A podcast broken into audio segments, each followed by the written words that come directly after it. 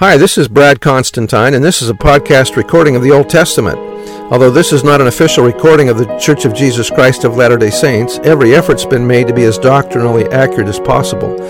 I'll be using for the text the Joseph Smith translation of the Old Testament, along with many commentaries from general authorities of the Church, BYU professors, Bible scholars, and others. This format will be very detailed, and so if you want a deep analysis of the Old Testament, you come to the right place. Thanks for your attendance. Hi, welcome back. This will be for Ezekiel chapter 7 starting in verse 1. Moreover, the word of the Lord came unto me, saying, Also, thou son of man, thus saith the Lord God unto the, ha- unto the land of Israel, An end, the end is come upon the four corners of the land. Now is the end come upon thee, and I will send mine anger upon thee, and will judge thee according to thy ways, and will recompense upon thee all thine abominations. And mine eye shall not spare thee, neither will I have pity, but I will recompense thy ways upon thee, and thine abominations shall be in the midst of thee, and ye shall know that I am the Lord. Thus saith the Lord God, an evil an only or singular or unique evil, behold, is come, or coming. An end is come, the end is come, it watcheth for thee, behold, it is come. The morning is come unto thee, O thou that dwellest in the land, the time is come, the day of trouble is near, and not the sounding again of the mountains. The phrase, sounding again of the mountains in Ezekiel 7 7, refers to the impending destruction of Jerusalem.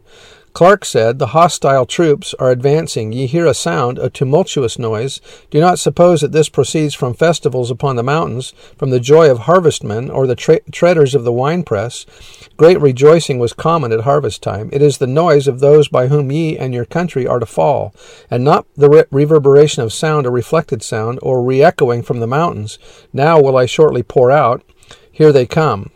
Throughout chapter 7, Ezekiel sounds the same theme sounded by Jeremiah because of the people's wickedness. Jeremiah will be destroyed.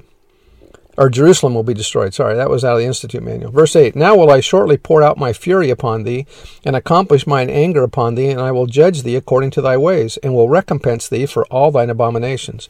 And mine eye shall not spare, neither will I have pity. I will recompense thee according to thy ways and thine abominations that are in the midst of thee, and ye shall know that I am the Lord that smiteth.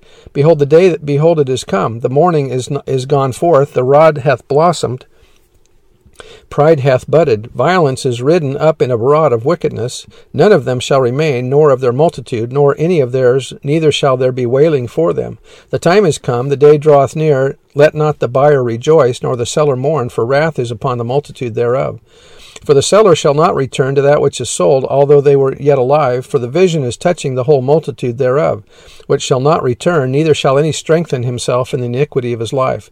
They have blown the trumpet, even to make all ready, but none goeth to the battle, for my wrath is upon all the multitude thereof. The sword is without, and the pestilence and the famine within. He that is in the field shall die with the sword, and he that is in the city, famine and pestilence shall devour him.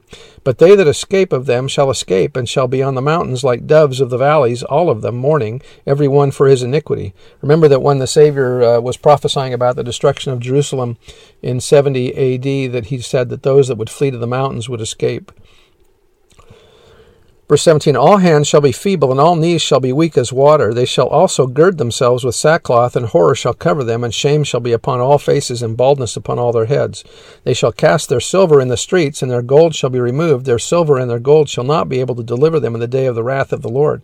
They shall not satisfy their souls, neither fill their bowels, because it is the stumbling block of their iniquity.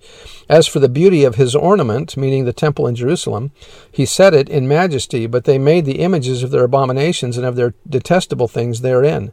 Therefore have I set it far from them, and I will give it into the hands of the strangers for a prey, and to the wicked of the heart of the earth for a spoil, and they shall pollute it. My face will I turn also from them, and they shall pollute my secret place, for the robbers shall enter into it and defile it. Make a chain, for the land is full of bloody crimes, and the city is full of violence. Wherefore I will bring the worst of the heathen, and they shall possess their houses. And I will also make the pomp of the strong to cease, and their holy places shall be defiled. Destruction cometh, and they shall seek peace, and there shall be none. Mischief shall come upon mischief, and rumor shall be upon rumor. Then shall they seek a vision of the prophet, but the law shall perish from the priest, and counsel from the ancients, or elders. The king shall mourn, and the prince shall be clothed with desolation, and the hands of the people of the land shall be troubled. I will do unto them after their way, according to their deserts, will I judge them, and they shall know that I am the Lord. Anyway, that's the end of the chapter. Uh, let's hope things like that don't happen to us. So we need to repent, right? Okay, see you next time. Bye.